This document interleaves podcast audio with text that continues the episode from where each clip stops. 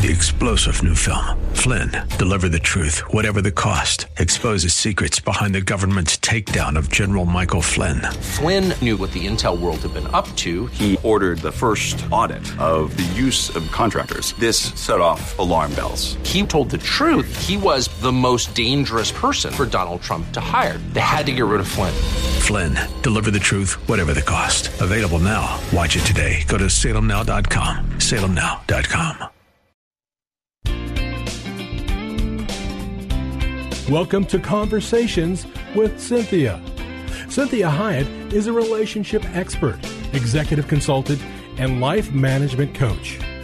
Cinthia Hiett uses her 30 years of experience as a licensed psychotherapist to now offer in office or concierge services through executive life coaching, consulting, and image management in order to help you be your own best version. Cinthia also specializes in speaking to groups worldwide about how to be successful in relationships, as well as artfully handling life's challenges. She has had many opportunities to present numerous educational seminars and lectures on a variety of motivational, inspirational, and mental health topics around the world. Please take a moment to visit her website at cinthiahiett.com. That's Cinthia, H I E T T.com, her Facebook page at Cinthia Hiett Incorporated for current events, updates, and inspiration during your week, as well as all social media platforms. You can hear this show as a podcast on iTunes and many other podcast services. Follow her on Facebook and Instagram. Now, with today's fresh insight, here's Cinthia Hiett. Well, good afternoon. Thank you for joining me today and listening to Conversations with Cinthia. I'm Cinthia Hiett, your host, and just want to remind you to go to my website at cinthiahiett.com. And that is spelled a little differently, but it is phonetically perfect. It's C I N T H I A H I E T T, Cinthia Hiett.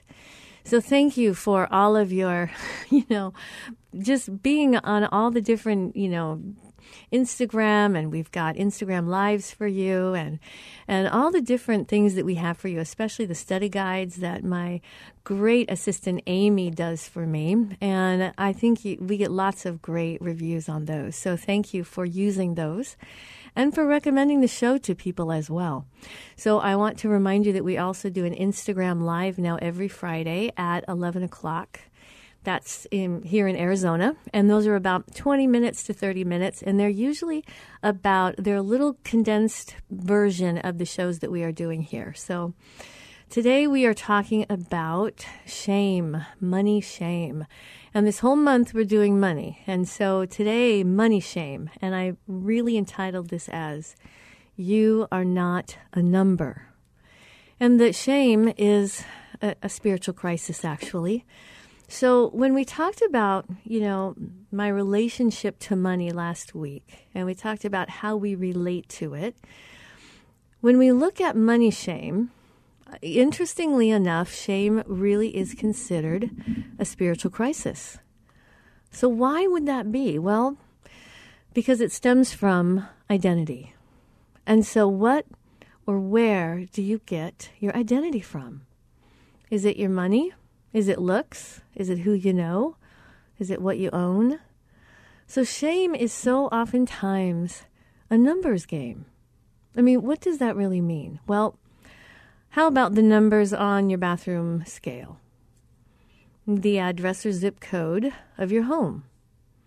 Obviously, your bank accounts, how many cars you own, what your wedding ring is worth, how many credentials you have after your name. And how about social media? How many followers do you have? And the list goes on and on and on. Until eventually, we begin to believe the numbers and believing they are actually accurate indicators and evidence of our value. This is crazy.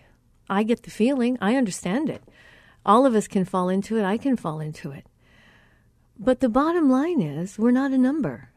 That is not where our worth and value comes from.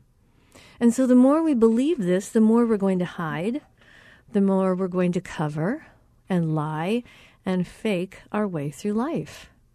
I mean, God forbid anyone knows or finds out who I really am, right? So we then are defined by a number versus my identity being completely original, a one time only occurring person, and it cannot be re- replicated or copied. You've heard me say so frequently on this show. You know, nobody can do the successes I can do, and nobody can fail like I can fail. And so, this is why I want you to think about wow, do I have money shame? So, when we talk about relationships, and we do have a relationship with money, I'm sure you've heard me in previous um, shows talk about this idea that we either have a one up relationship with someone, we have a one down relationship with someone, or we have a side by side relationship.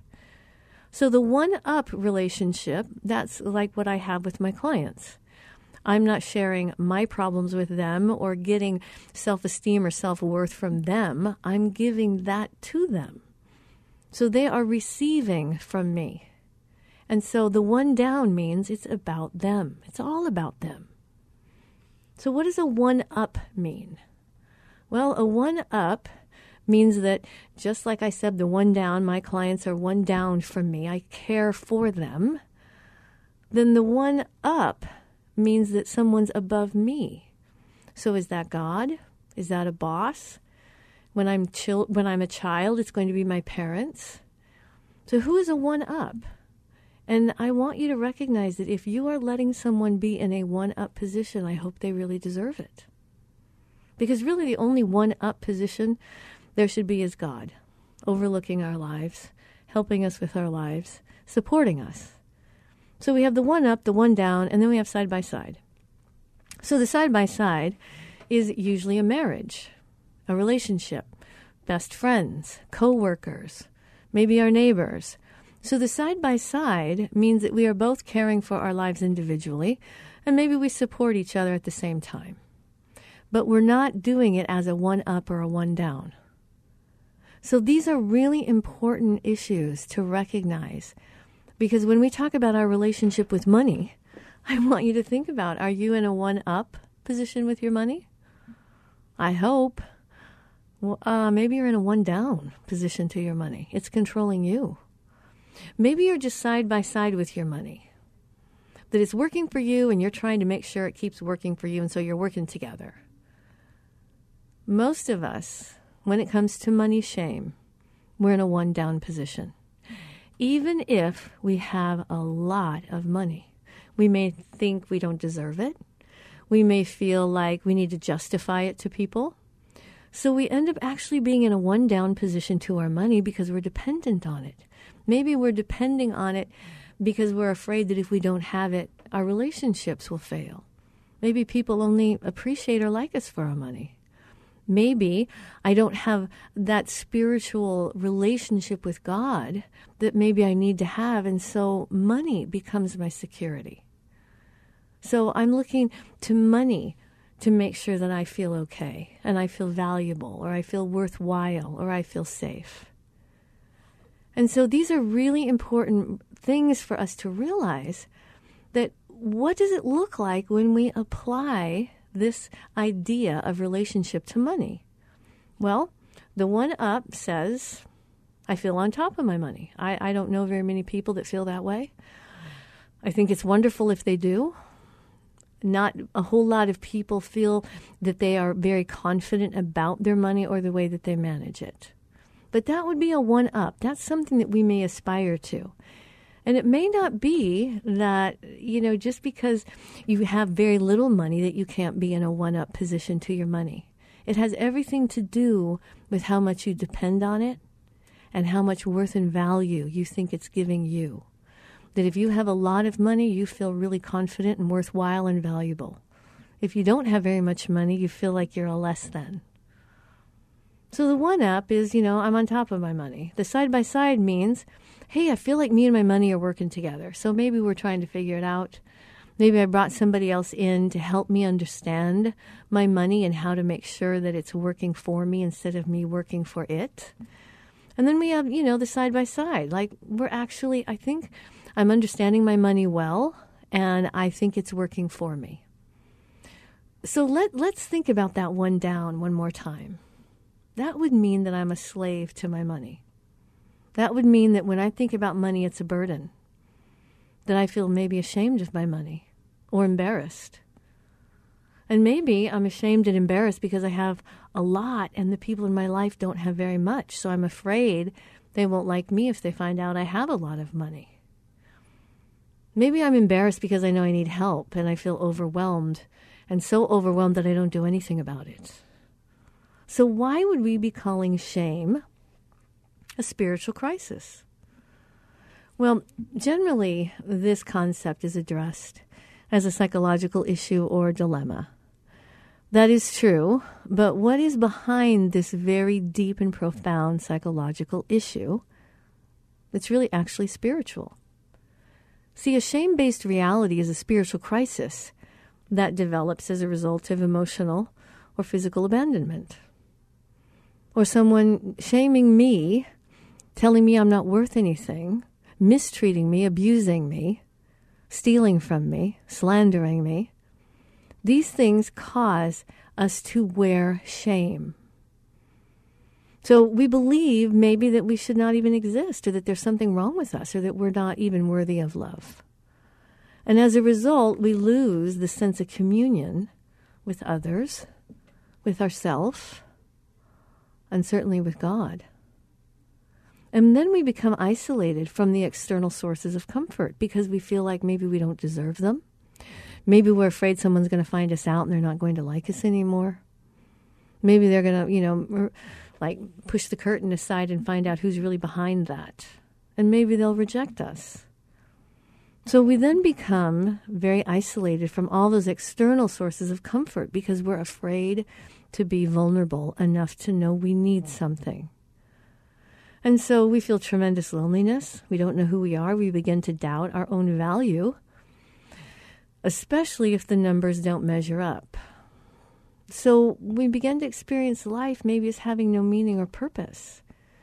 And we see this in reference to shame as far back as the second chapter of Genesis. And this is when Adam and Eve were their authentic selves. They had no shame whatsoever, and there was complete freedom. But as soon as they betrayed themselves by going outside the bounds, engaging in self will versus free will, it was against what God has established as safe this value system that they had agreed to, they were then shame based and filled with fear. And otherwise, in other words, they knew they were naked. Prior to that, I mean, if you've had little toddlers in your house, little three year olds, they love to run around naked. They don't have any shame at all. They think it's great. It's great fun. But see, the older that we get, we learn that we need to cover. So, what I want to make sure is that you're covering the right things and not covering things because you're shame based. So join me in the next segment as we talk more about this idea of self will, and free will.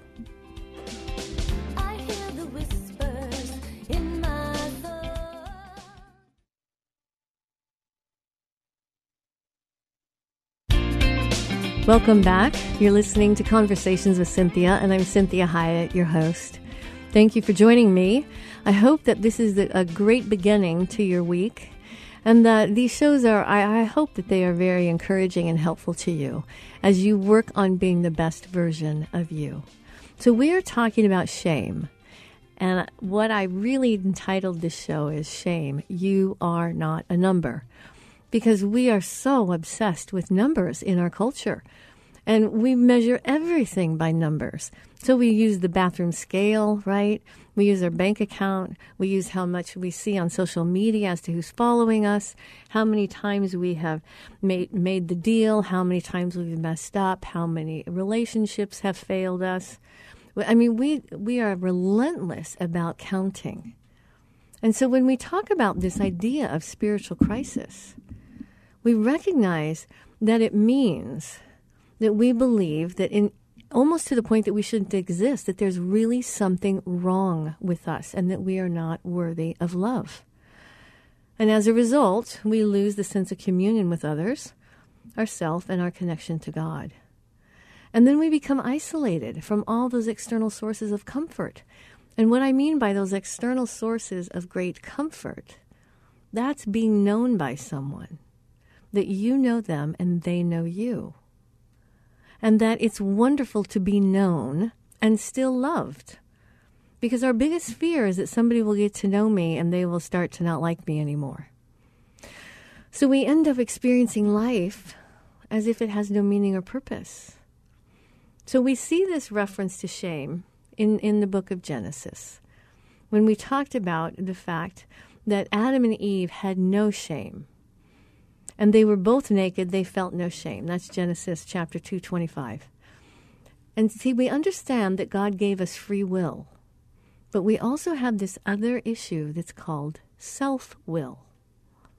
And if you've ever heard the term self will run riot, that's many times what we are doing. So we are using our free will to indulge in our self will. So it's our way, our freedom. And when we do that, we experience much bondage, much fear, and much shame. See, it's a lie to think that that self will is going to give you freedom. It actually causes us to have more anxiety. Because this is the way of entitlement, and we are now being our own God. And this is what we know what that Proverbs says about this. And this is Proverbs um, chapter 14, verse 12. And it says, There is a way that appears to be right, but in the end it leads to death.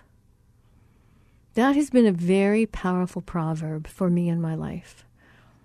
I mean, I can really be convincing about something I think is right. And God says to me, Hey, you know, Cinthia, there's a lot of things that appear to be right. But in the end, they're going to lead to some type of death for you. Maybe not a physical death, maybe a financial death, maybe a relational death, maybe um, an occupational death. Maybe I'll I'll lose the the um, I don't know the the clout. Maybe I'll lose people's you know respect for me. And so I want you to think about there's a way that seems right to us. And usually, if we have to prove it, if we have to sell it to ourselves or to God or to somebody else, it's probably a good indication that it might not be quite so right. So, what's the difference between guilt and shame? Because this is really important when it comes to any type of emotional management, financial management, physical management, relational management. What is the difference between shame and guilt? Well, guilt says I've done a bad thing. And shame means I am a bad thing. And that's a very different experience. See, those of us that deal with guilt, if we actually repent of it, make amends for it, recognize that that guilt is telling me I stepped outside the line, that it doesn't have anything to do with my worth and value, that it has everything to do with my own quality of life. So I can recognize that guilt is a really important mechanism in my psyche. It keeps me safe. It helps me know if I'm going too far. It helps me to stop and to recognize, you know, I may want to rethink this. I don't know if this is really a good decision.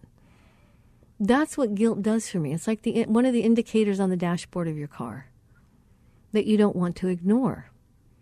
But what does shame tell me? See, guilt says I did something wrong.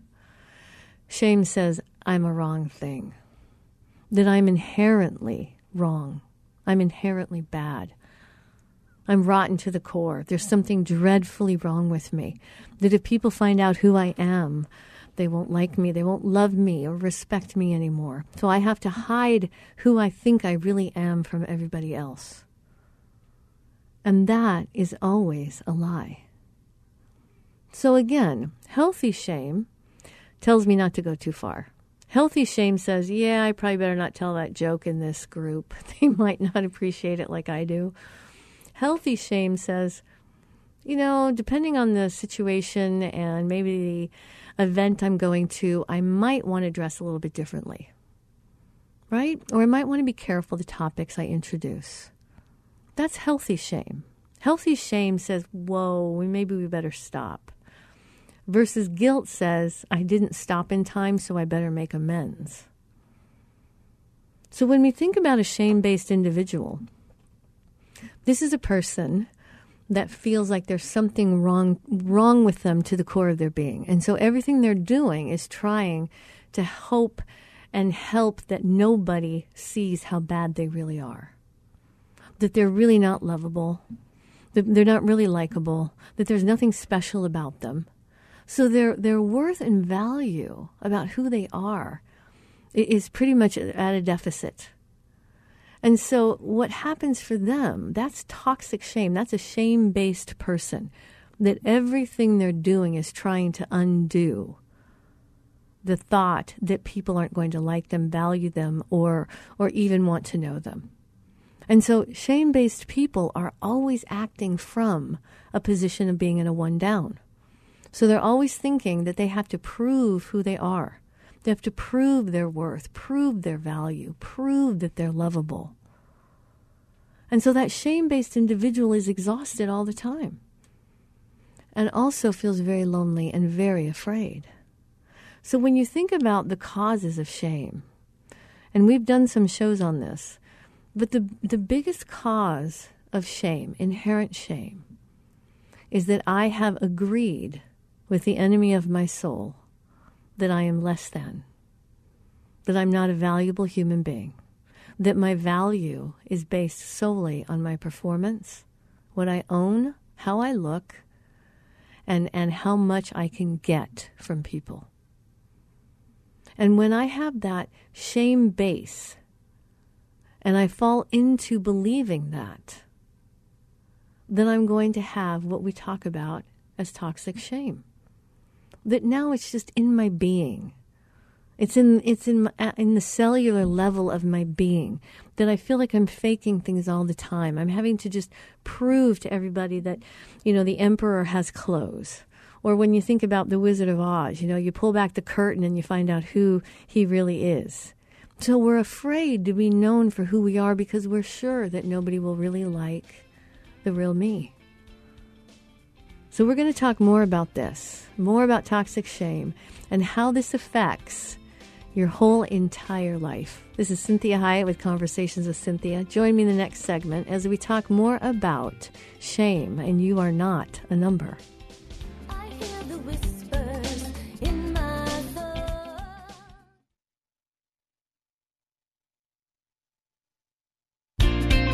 Well, good afternoon.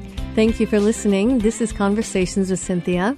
I so appreciate all of your presence on social media and just getting involved in a lot of the things that we are offering you. We have study guides that go with each of the shows.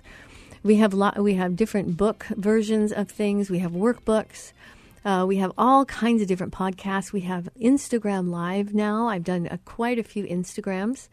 And so I, I want you to really take advantage of what we have out there for you. So we're talking about shame and this idea of shame versus guilt.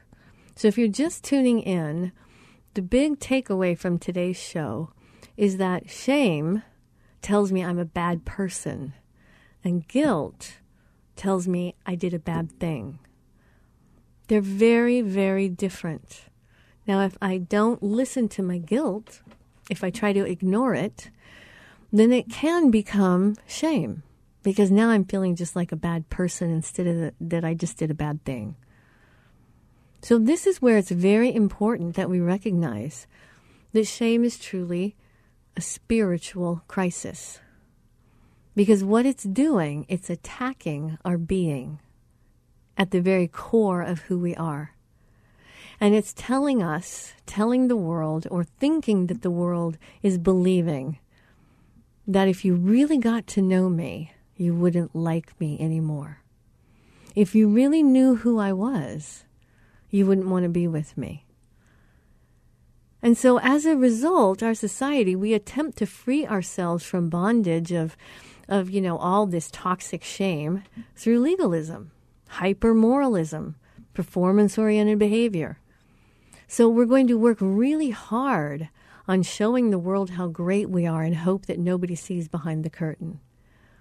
And so we get really legalistic, like we follow all the rules. We're a perfect driver. We make our bed every day. All of our, you know, notes and files are in order. and all of our bank accounts are perfectly in order and we tithe perfectly because we're trying to get worth and value. Instead of recognizing that my worth and value comes from the fact that God decided to create me because he wanted to be with me for the rest of eternity.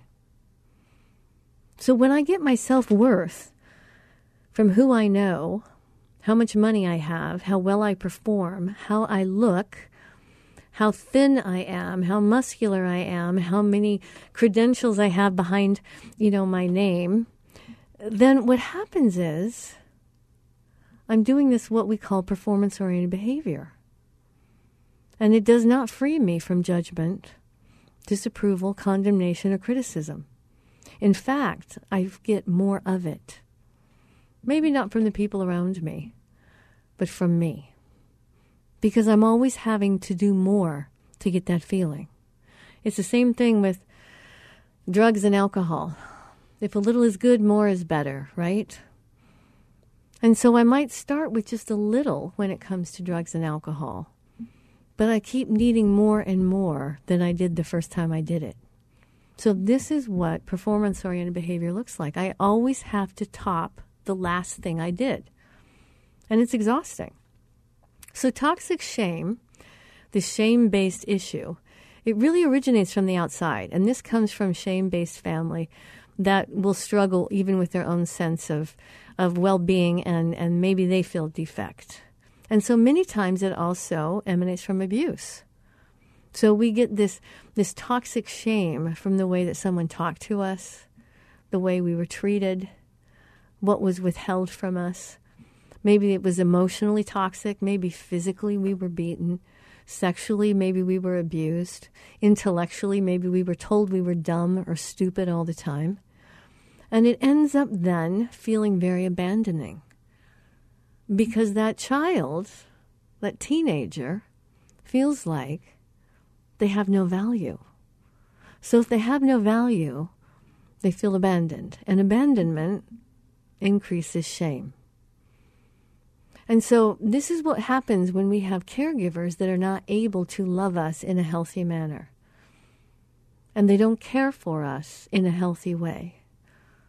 So, intellectually and spiritually, we also can have abuse, and that's through disapproval or people that are loving us conditionally. It's only based on our behaviors. Maybe they reject our feelings. They won't really actively relate to us. And so our, our society is also very shaming because it focuses so much on our appearance, our social standing, our success, our popularity. And our churches are also made up of people that, that have been shamed.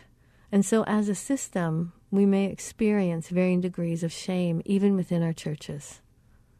Because the enemy of our soul is constantly condemning us, intellectually and spiritually abusing us. So when we think about this idea of shame, the shame says, I am a bad thing, and guilt says, I did a bad thing. So join with me in the last segment as we talk more about healthy shame and what covering actually means.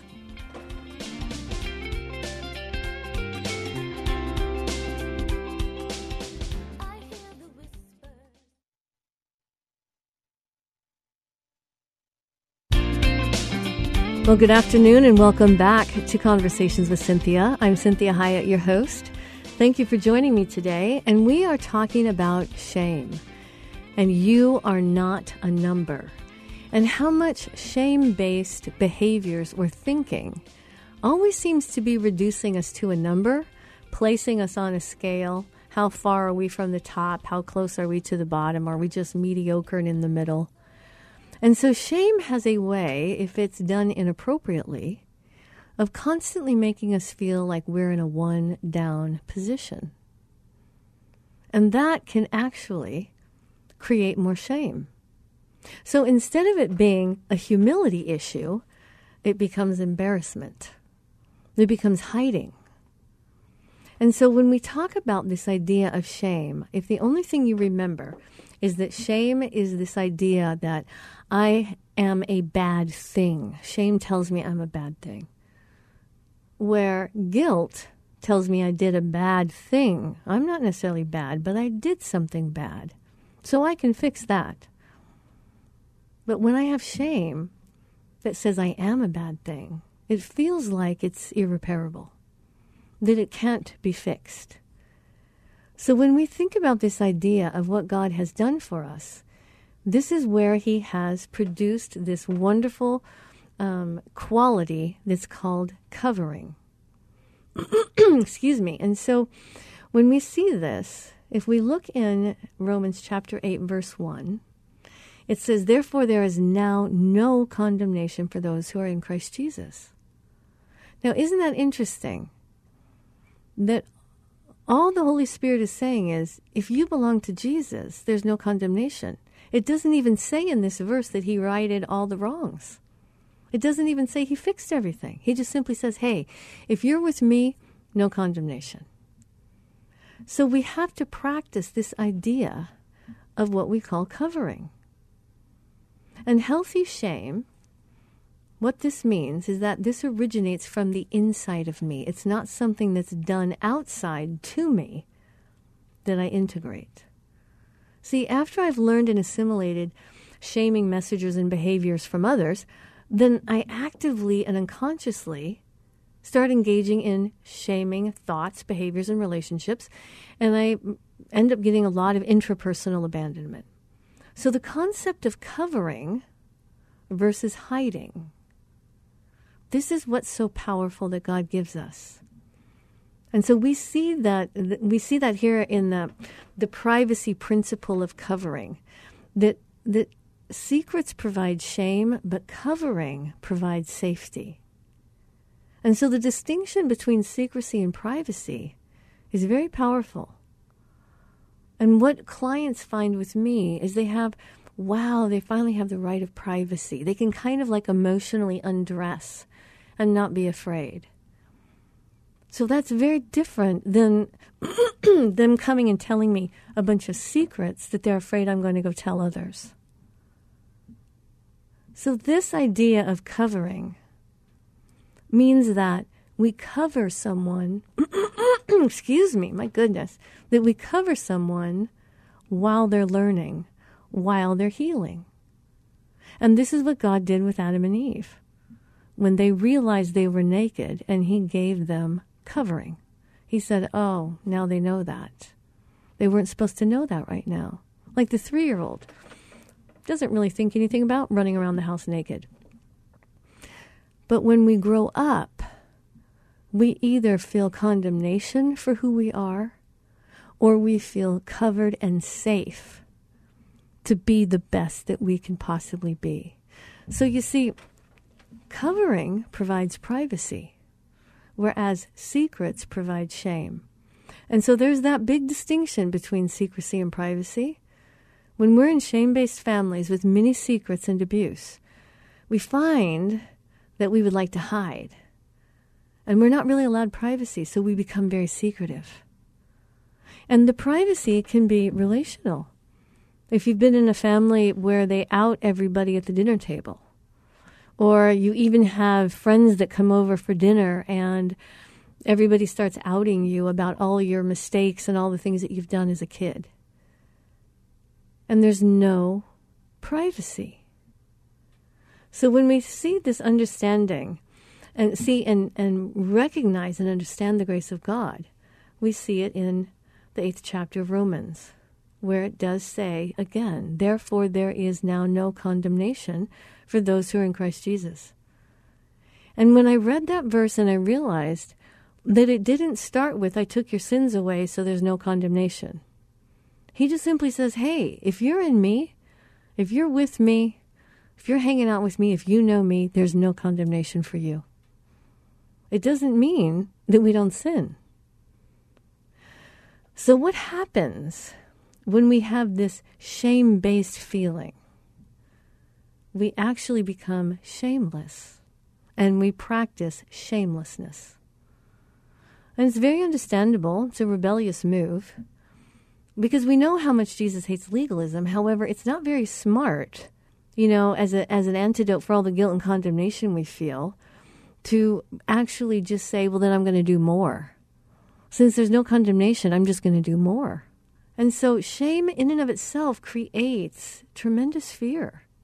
And it activates the sympathetic nervous system. And that's the fight, flight, or freeze response that we perceive when we do dangerous things or are in a dangerous situation.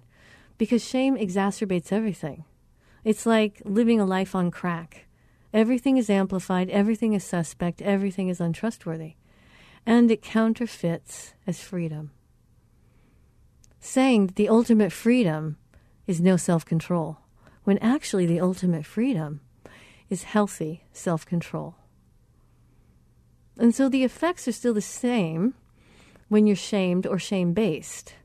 And it leads to a lot of legalism and hyper moralism because it's this, this attempt to get back value by saying, well, I'm not going to be ashamed of anything then. It has no power over me.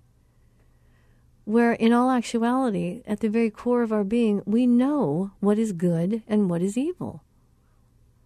And if we do evil, pretending like we don't care, I wish it worked. It doesn't work.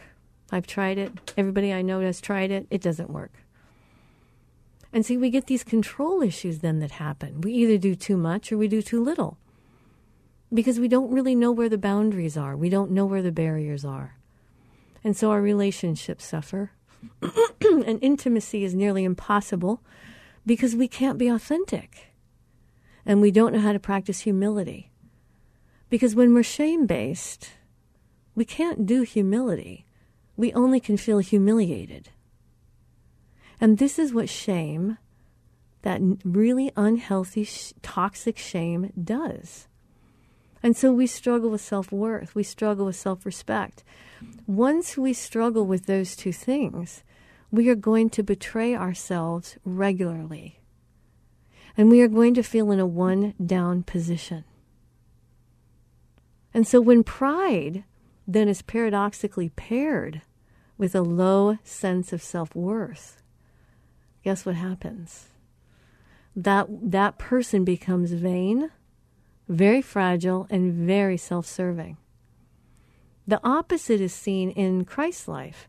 He was very proud of who he was, so his actions personified who he was. He didn't apologize for who he was, and he never betrayed who he was with any type of bad behavior or attitudes that didn't match his authentic self. So we see the tremendous dignity he possessed as those around him, never losing sight of who he was and why he was there, he was humiliated relentlessly.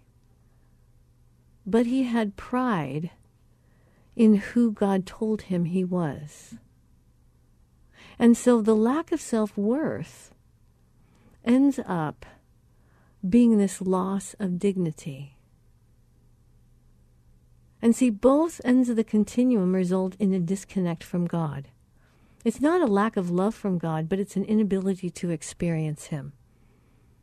When we get so covered in shame, we're afraid to even be looked at. We're afraid to answer any type of a question. And so when we talk about this spiritual crisis, we see it was first experienced by Adam and Eve.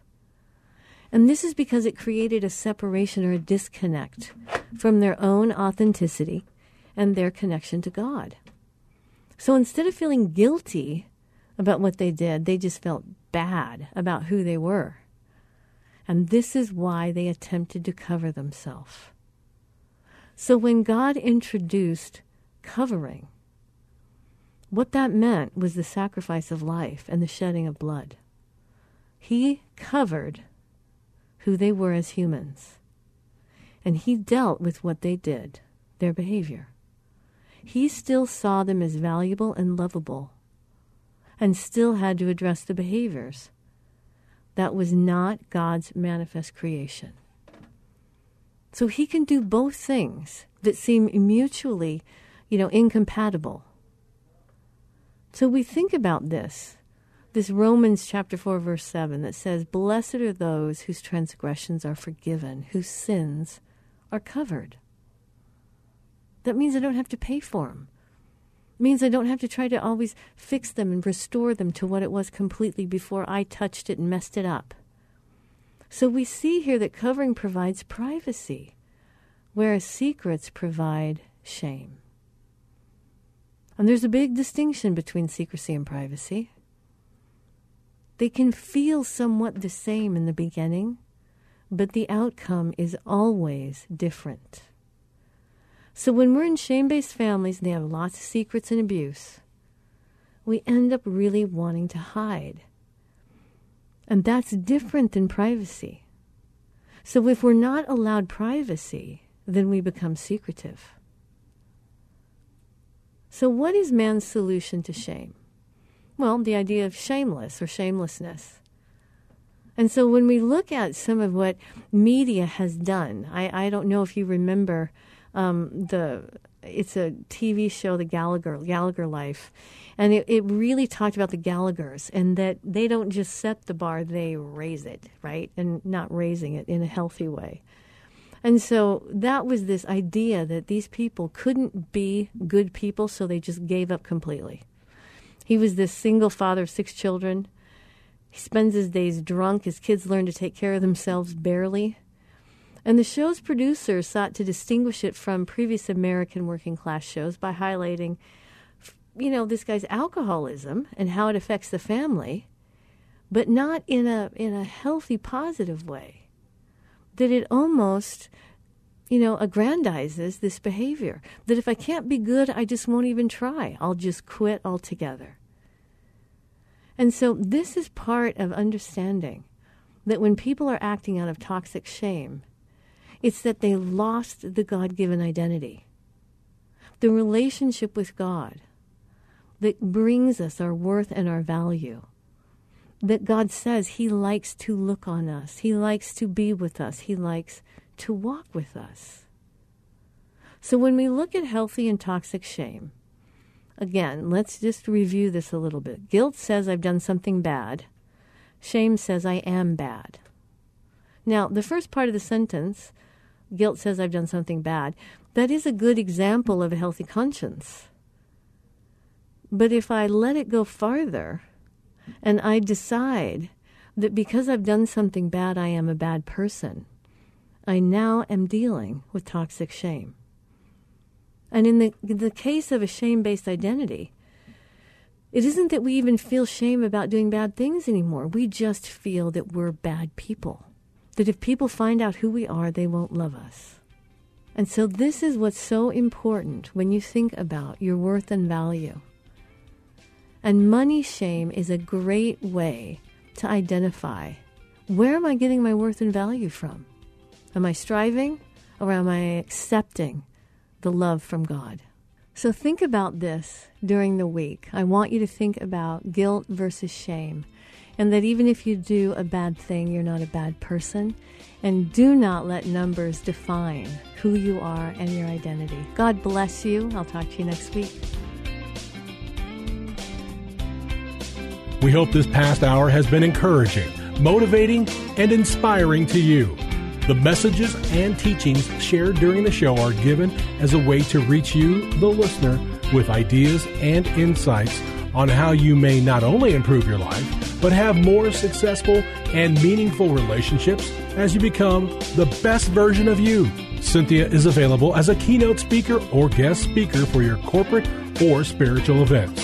Cinthia is able to customize a message for any audience attending a meeting, retreat, or conference. In addition to this, she oftentimes partners her messages with music, as she is a singer and musician.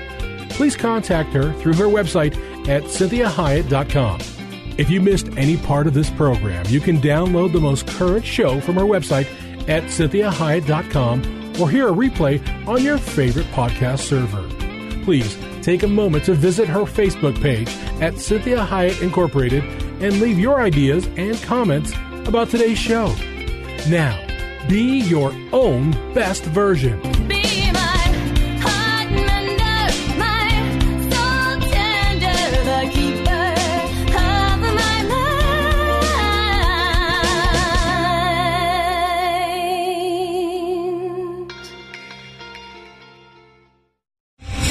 Star general Michael J. Flynn, head of the Pentagon Intelligence Agency, knew all the government's dirty secrets. He was one of the most respected generals in the military. Flynn knew what the intel world had been up to, he understood its funding. He ordered the first audit of the use of contractors. This set off alarm bells. The explosive new documentary, Flynn, Deliver the Truth, Whatever the Cost, uncovers the facts behind this scandal. Flynn told the truth. He was the most dangerous person for Donald Trump to hire. I find out the worst enemy that I'm going to face in my life is right here in America. They took my assessment and they wanted me to change it. And I was like, I'm not changing it. They had to get rid of Flynn. With in depth interviews, archival footage, and never before seen personal records of the man behind the headlines. I just felt like I was drowning. Flynn, deliver the truth, whatever the cost. Available now. Watch it today. Go to salemnow.com. Salemnow.com.